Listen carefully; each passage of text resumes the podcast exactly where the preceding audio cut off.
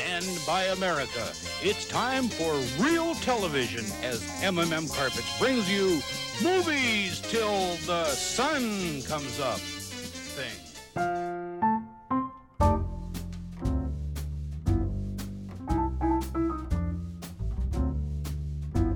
Welcome to Movies Till Dawn, a new podcast that's a safe space for filmmakers to talk about the fascinating and exasperating and always unusual and never quite the same thing twice process of creating motion pictures. I'm Raymond De Felitta, and I'm the show's Toastmaster General.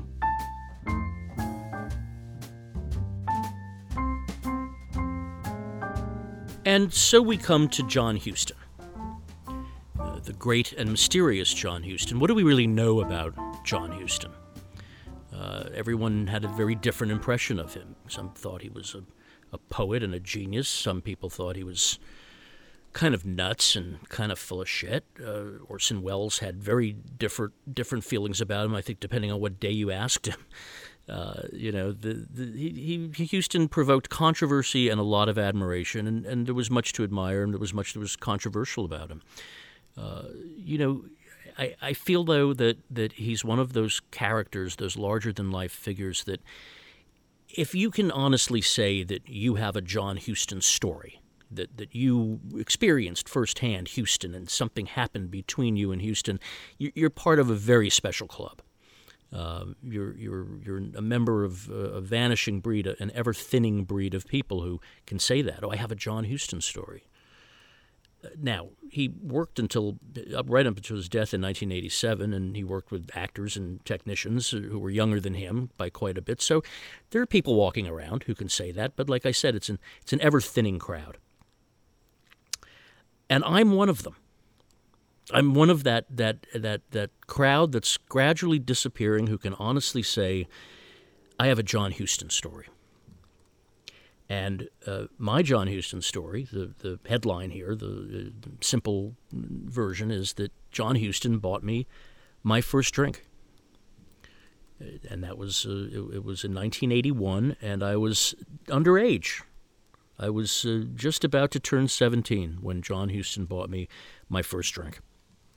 Uh, and and I'll and I'll tell you the circumstances, uh, but I'm not going to tell you now.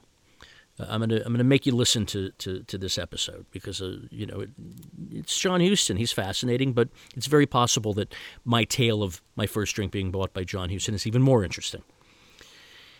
But for those of you who you know would like to know more about Huston, uh, let me give you the short version. He was a screenwriter in the 30s. He was the son of the great actor Walter Huston, and he was part of a trio of filmmakers who made a very important contribution to uh, auteurism. Uh, is really the best way to, to describe it. In, in you know, in the, in the silent era, there were American filmmakers who were auteurs. There was Buster Keaton, there was Charlie Chaplin. Uh, but once talkies came about, uh, filmmaking got very regimented, and studios wanted control over everything. And the person who controlled movies was the producer, and the writer didn't meet the director. The director and the producer, he, the director answered directly to the producer. Really, the producer was more in charge than the director. Uh, and all this changed in the late 30s, though, because um, for the first time, a few very successful writers said they wanted to direct their own scripts.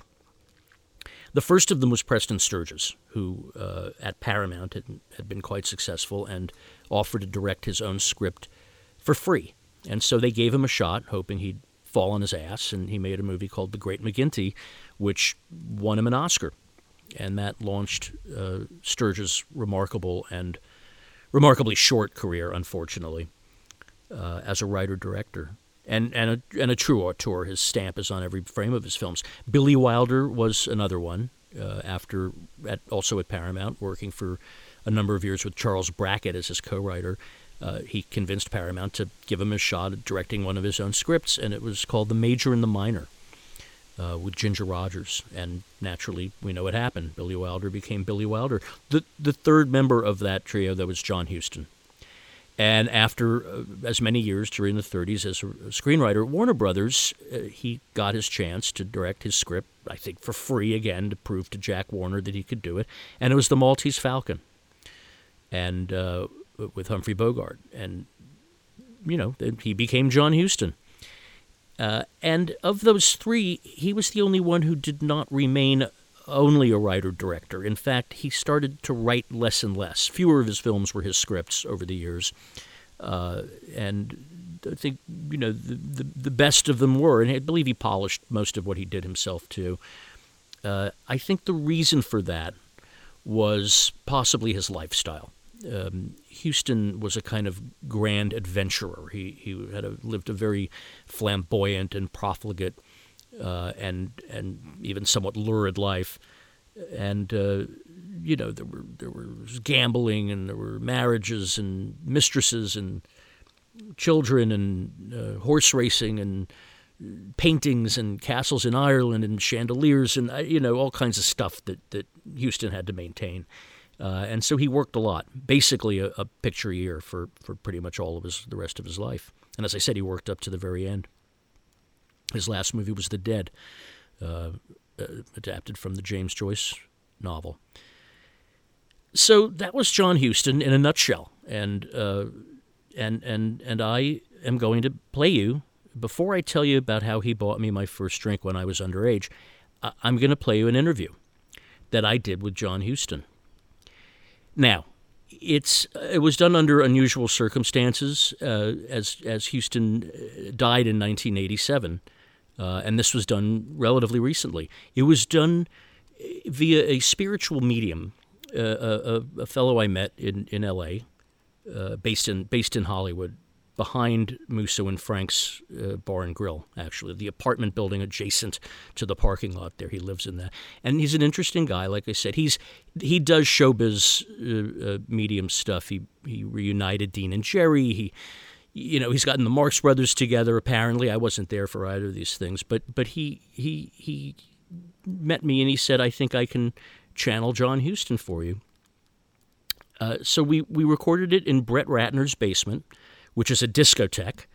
In fact, we recorded uh, Peter Bogdanovich's interview there that's also on this podcast, which you can find. Uh, and, and it worked. John Huston came down for 28 minutes. And uh, now, right before we did the interview, uh, this guy, the, the medium, said to me, You need to do this with an English accent. And I said, Why? And he said, trust me, he's going to be a lot more responsive and more comfortable if he thinks you're English. Uh, and I can do a pretty good English accent. So I said, well, why not? Let's give it a shot. And so what you're going to hear is it's me speaking with an English accent interviewing John Huston. Uh, and then, uh, you know, if you make it through that, you get to hear how Huston bought me my first drink back when he was alive in 1981.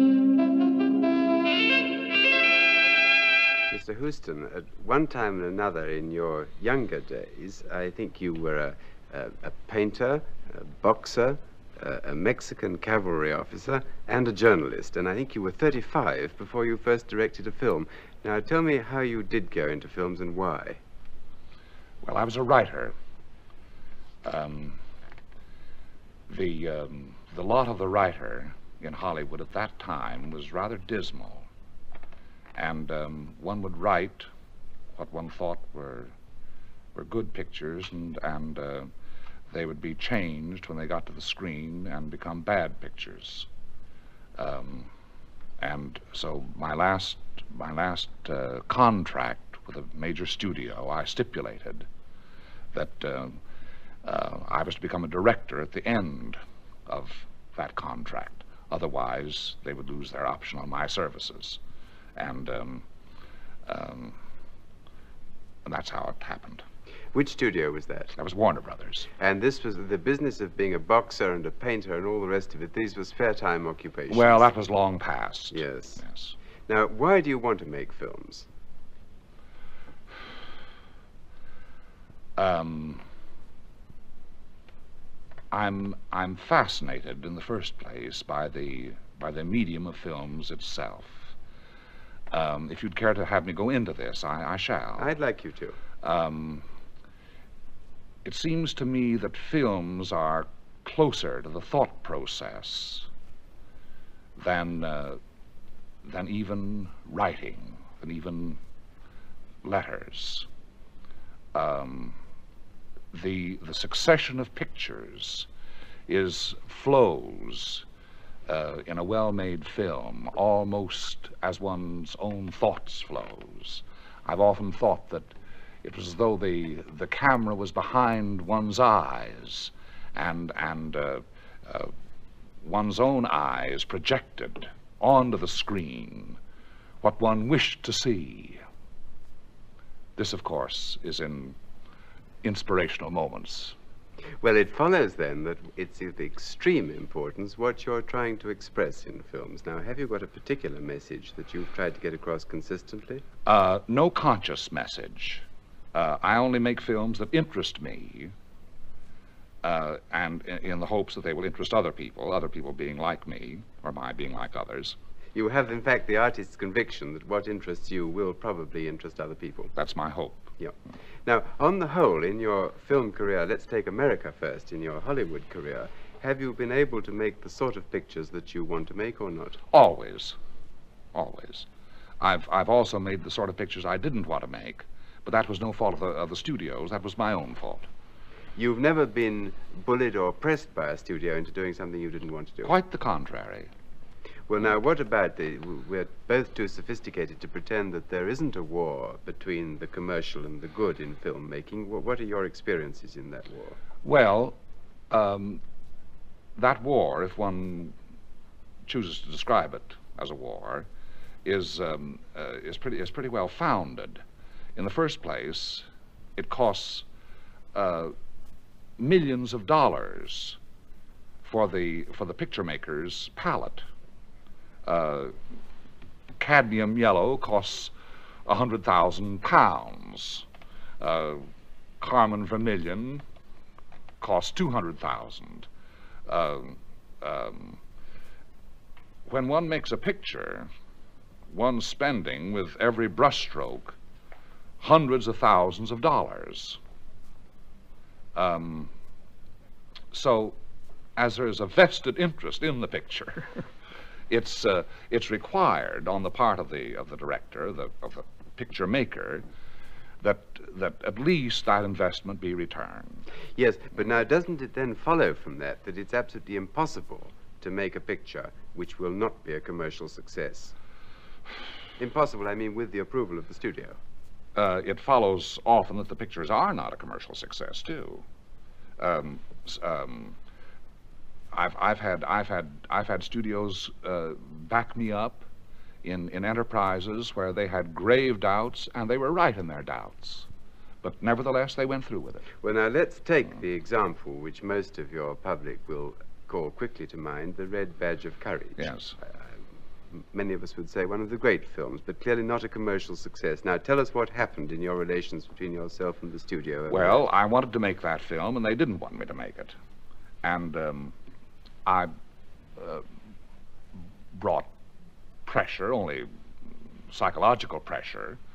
I, I, uh, I persisted in, in uh, I pursued it, and and asked them again to let me make it, and a third, and a fourth time, and um, and finally they agreed, and much against their wills. Um, and I made it, and um, I made it to my satisfaction, and um, and um, I shall never forget the first night, uh, uh, rather the preview, what they call a sneak. I shall never forget the people rising, the, the audience rising and walking out of the theater. I swear they'd have fought their way to get out. They didn't like it. They liked no part of it. And um, um, I could I could go into their reasons, I mean, what I assumed to be their reasons. I've thought about it a good deal in the intervening years. Um, but the fact remains that the audience didn't like it. Um, now, there was a great deal given to what the studio did in the way of butchering the film afterwards.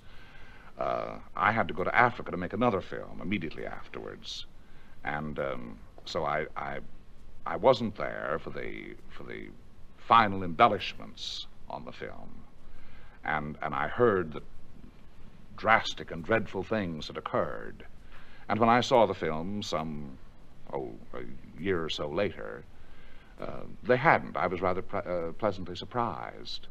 Uh, film was, I don't think, quite as good as, as it was when I'd left it, but was, it was uh, not, not bad. Did you, in fact, take no interest in this when you were in Africa? I was on another film. That's and one can only do one film at a time. Nonetheless, this was what perhaps you thought was going to be your masterpiece, and you knew this was going on, and it has been criticized against you that you took no interest in it after you'd finished shooting. Is that true or not? Well, uh, you can only do one at a time, and um and one's uh, uh, schedule in in making films, uh, you you move from one to the next, and you can't very well be thinking about a film that's been completed in, in Africa when you're shooting another film in the Belgian Congo, in the heart of the in the dark heart of Africa. Do you think that particular company would let you make, uh, again, a film which they weren't satisfied was box office? Uh, you're, you're addressing that uh, question to the wrong person. Well, we get back then to the key question is it really possible, more than once in a way, just as an exception, to make a film in Hollywood which isn't box office? Um, yes, it's possible to do it more than once in a way because I've done it twice and three times in a way. Um, the the uh, the major studios have been very indulgent towards me, and I have I have no no complaint against them whatever.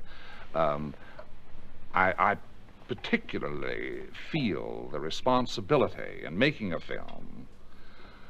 Uh, to try and make it box office, italics. Um, because not only, I mean, it's going to be a little harder the next time, a little harder the time after that, and it's only due to their to the to the indulgence of the uh, of, of the uh, the men that furnish the money. Uh, uh, how long how long that can go on, how long you can continue to make unsuccessful films, but it not only affects oneself it also affects the the the um, work and, and careers of um, I should the work of of others. If if you if you make a film, if I make a film that uh, uh, has any has any um, uh, in which there's any element of discovery, and that film is a failure, they're going to be a little tougher on the on the next man who tries to do something new. One critic said of you once, perhaps a bit unkindly, that you were always prepared to be an artist with other people's money, but when you were in production yourself, you were strictly box office. Now, is that unfair? Uh, I think it is. I think it is. Your own productions have, in fact, uh, been very different in type from some of these art jobs that you've done for the big studios. Uh, well, the, the the art. Let me say this: uh, the probably the art jobs that I've done for the studios have, in the long run, made more money than some of my own immediately successful films, and some of my own immedi- uh, uh, some of my own films have have not fared well at all. Well, now, when we started talking, I No, there's asked- been no distinction No, there no. between my own between work for my own company and work for other companies. When we started talking, I asked you if you had any consistent message that you tried to put across, and you said no. But you obviously have views. Some of your films have a clear social content, and you probably have political views as well. Now, have you ever been subjected to any kind of, of uh, censorship, even hidden censorship, in the kind of social content that you put into a film? Uh, none that weren't directly connected with the with the Breen office, um, and that's that's moral rather than political. And that's outside the control of the company, of course. Outside. Well, now, what about a film that you once made, which I'm interested in, which was called Let There Be Light, and which was about shell shock cases, I think, in the last war? Now, is it true that that film was censored after you'd made it or not? Well, I made that film for the for the army, for the American army. I was in the army, a soldier at the time, and it was the the last film I last work I did for the army before um, going out of uniform. Um, no, it was not censored. It was simply not shown.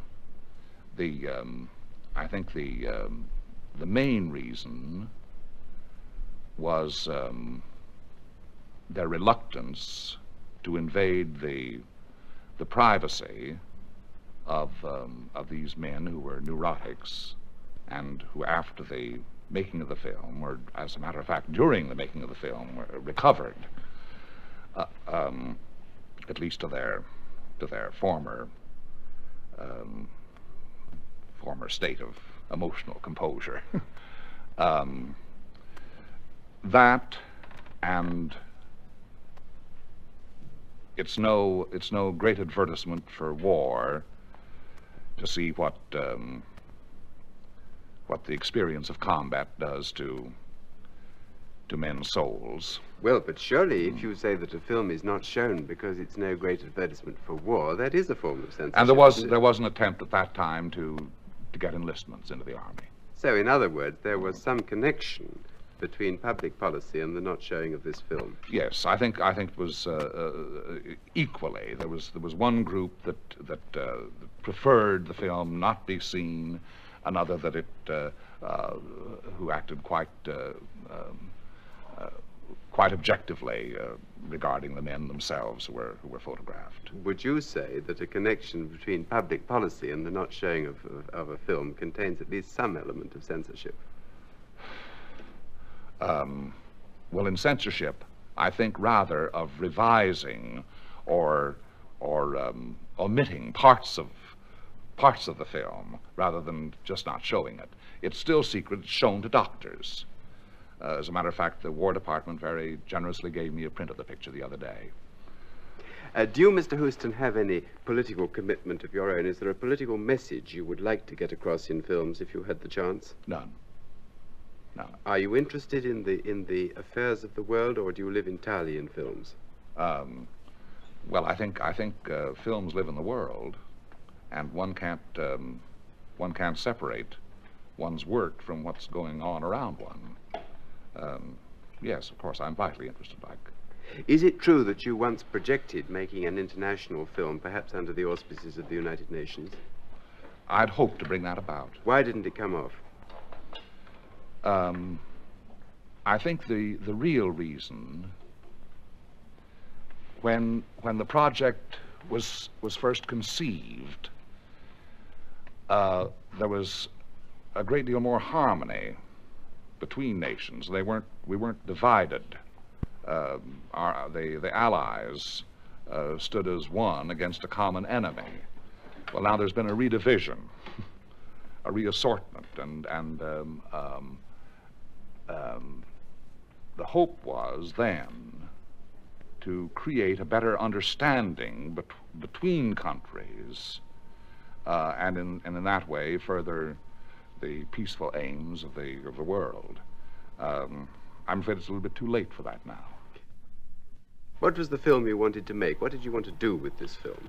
Well, it wasn't one film, but a series of films. I had hoped to to um, uh, bring about a, a whole enterprise where uh, Frenchmen could go to the United States and make a film under the auspices of the United Nations, or uh, um, a filmmaker from Thailand, where anybody could go under diplomatic immunity and and make a film that would be acceptable to the United Nations, not sugar-coated, but honest and straightforward, and and in this way convey uh, the idea of one country to the audience of another.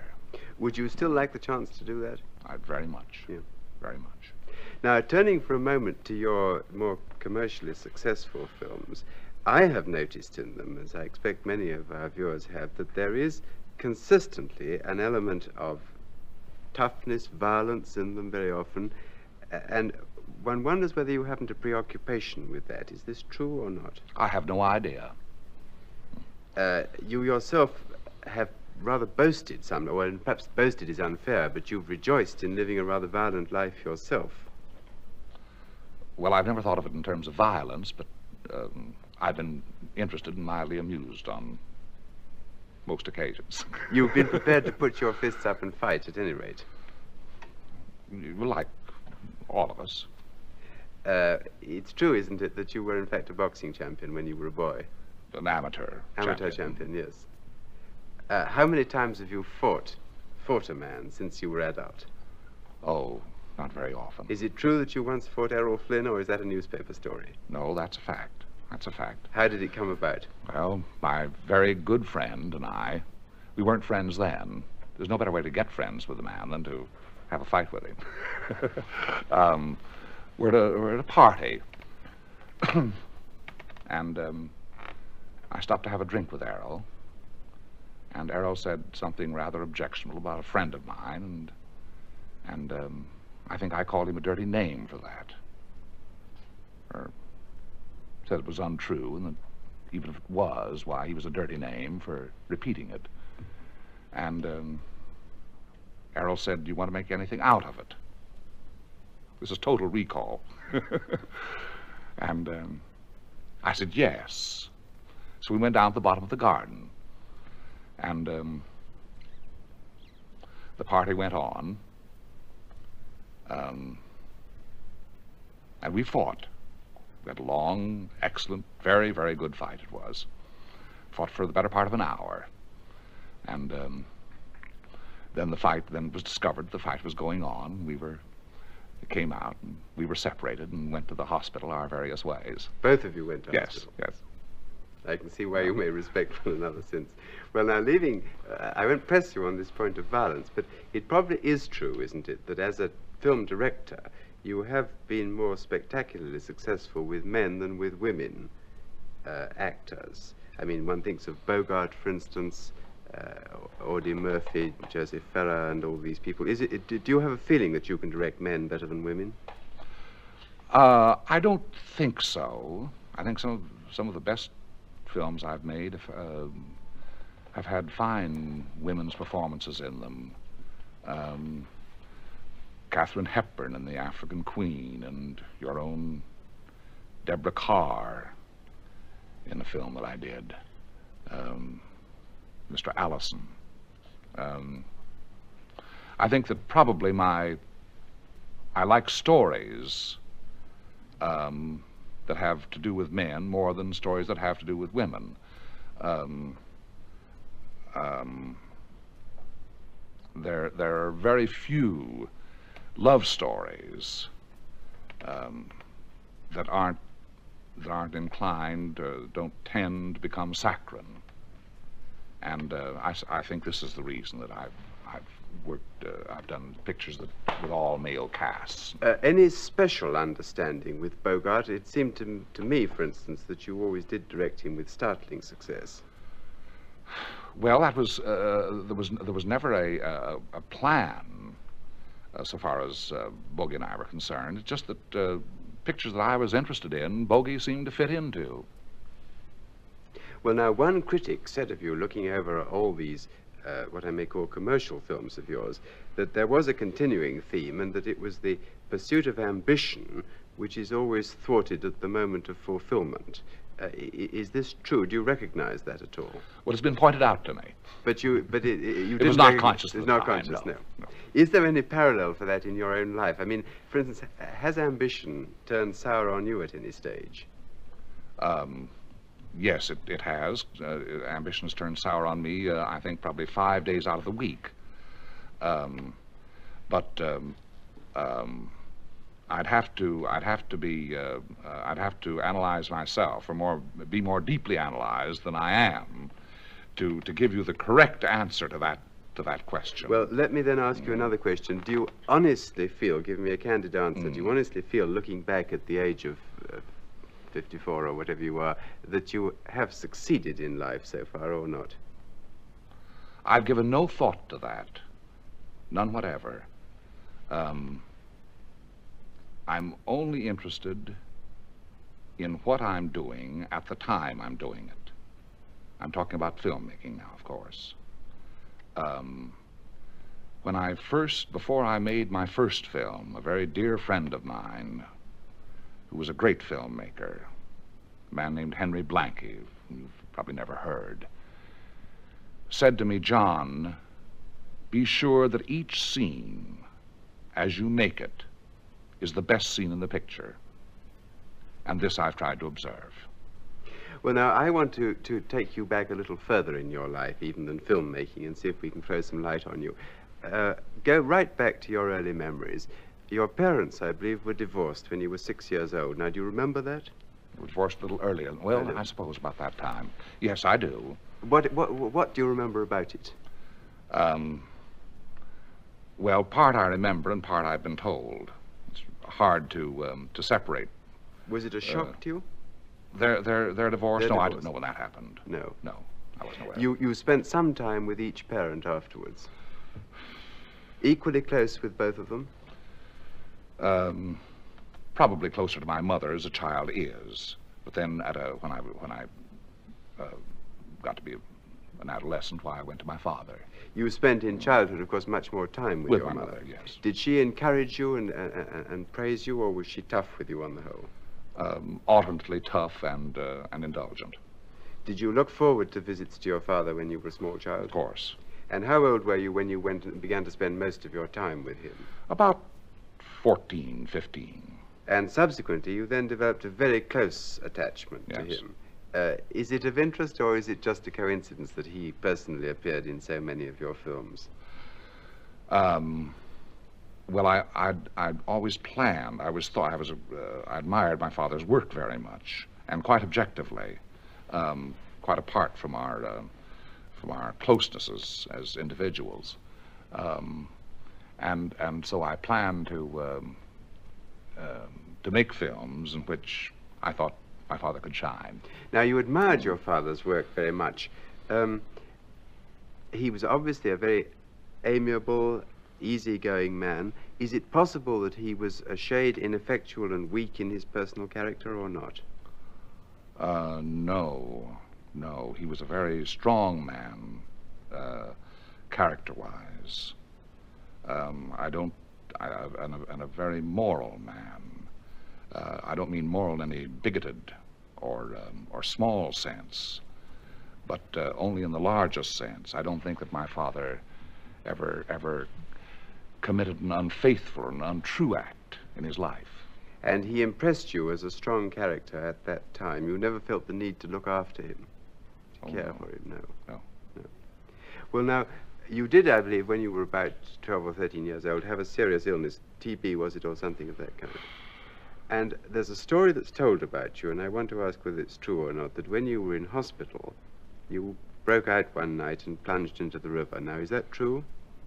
Well, not quite. Well, tell me what happened. When I was when I was about 11 years old, they took me to California, uh, to to Arizona, and um, um, for my health, and um, and I was like all children, um, anxious for that yearning for that physical freedom that was denied to me, and um, and I didn't have any better sense than at night when when the uh, when everyone was asleep and the house was quiet to slip out.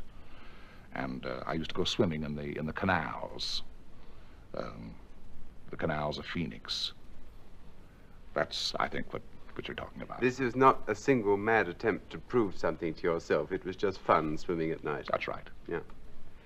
Um, have you ever been poor?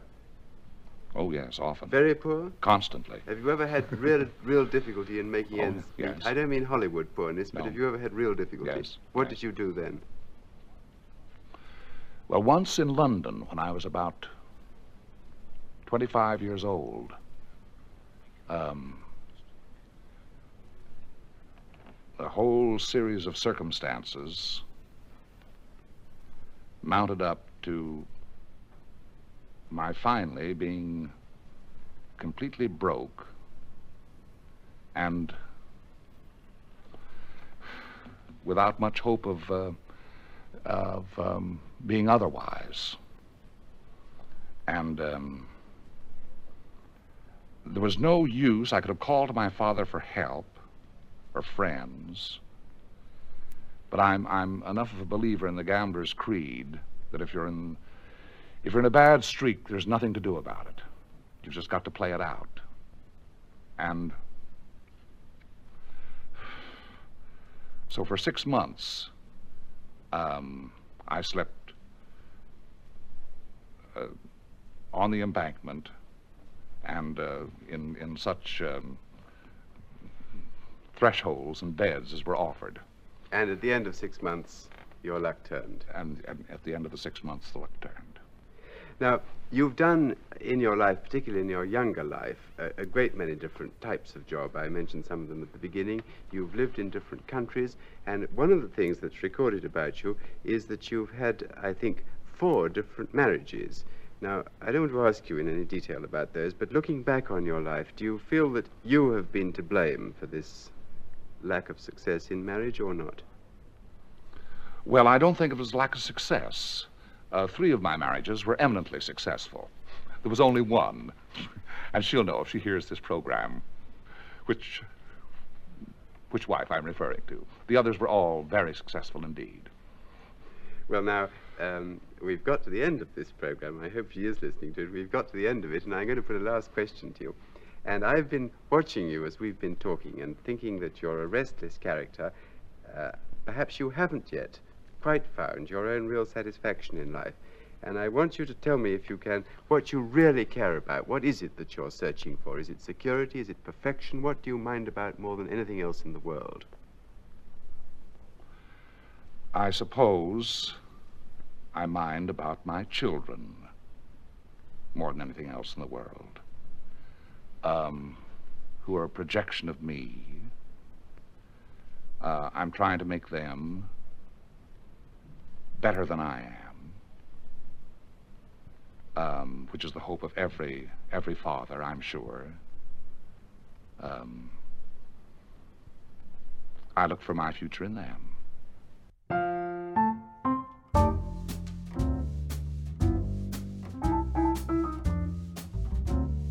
So there you have it.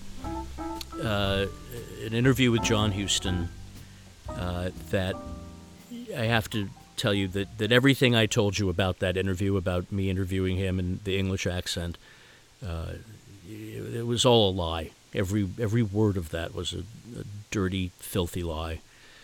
That wasn't me, um, as you may have guessed. That was actually a man named John Freeman, uh, who interviewed Huston in 1959 for a TV show called Face to Face.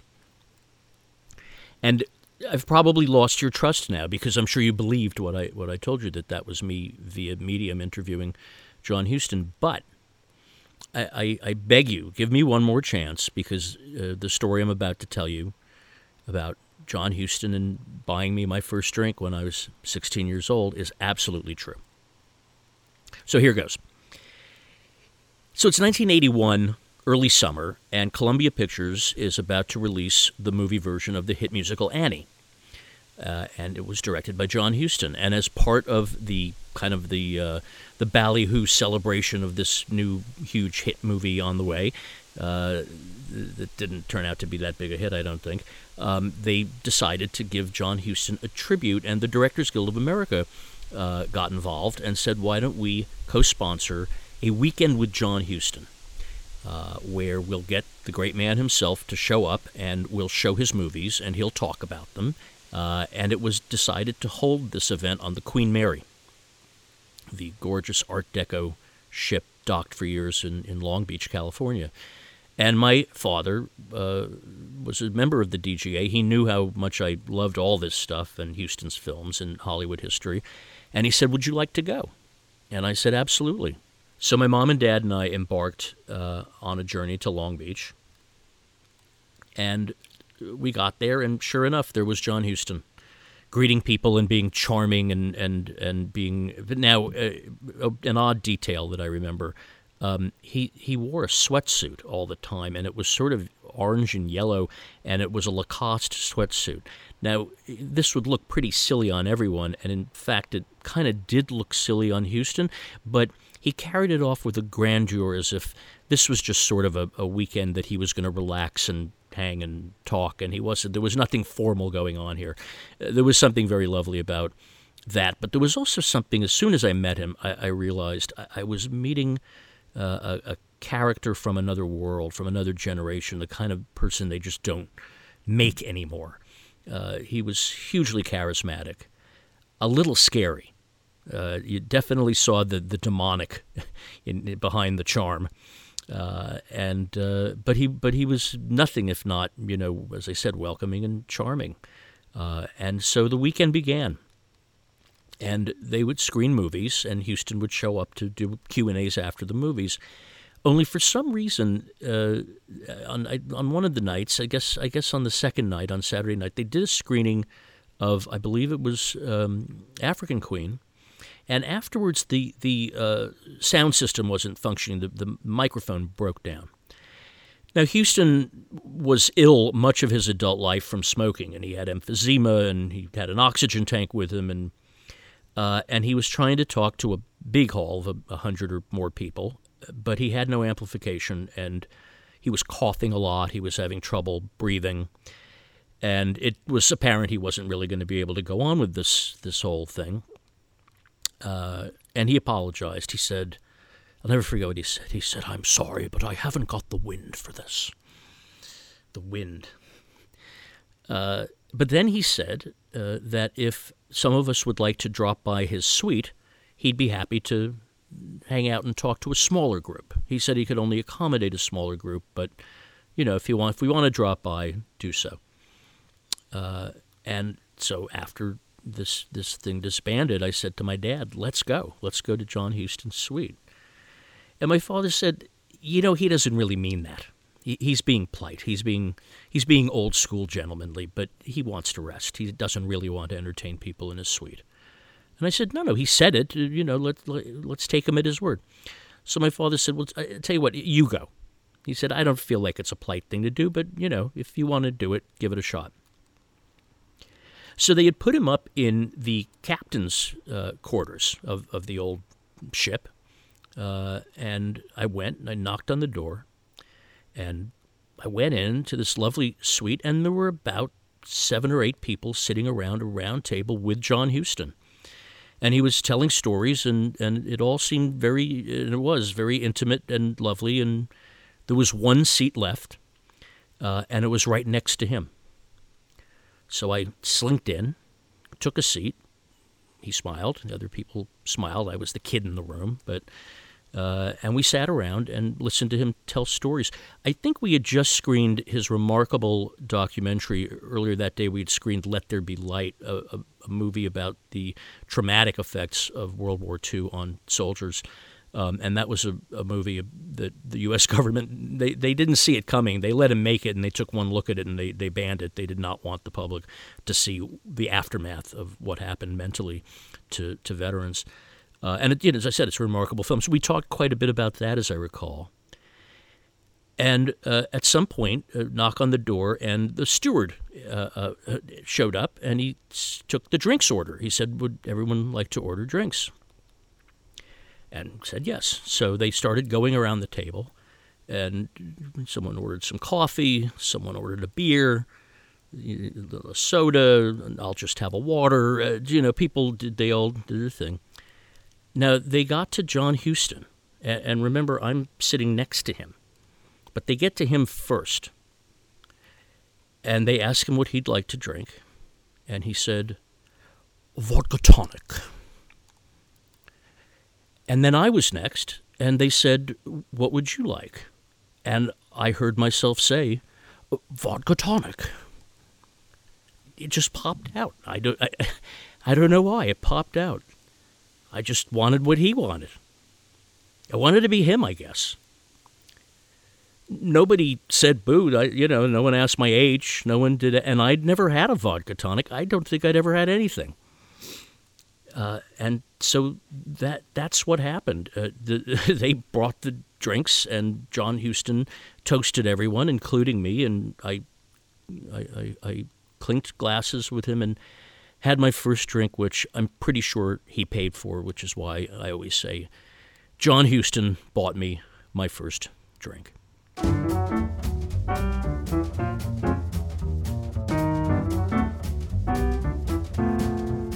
If you enjoyed listening to Movies Till Dawn, you can visit my blog where I post videos related to the subjects that I interview. Just go to movies-till-dawn.blogspot.com. You can find this podcast at moviestildawnpodcast.com but we're also available on most of your favorite podcast platforms like Apple Podcasts, Stitcher, SoundCloud, TuneIn, Spotify, and YouTube. I would love to hear from you. If you're inspired to reach out, you can email me at movies till dawn podcast at gmail.com. And please feel free to follow me on Twitter at ReelRDEF. That's R E E L R D E F. And if you have a film geek in your life, or even just a mildly curious fan, spread the word that we're here.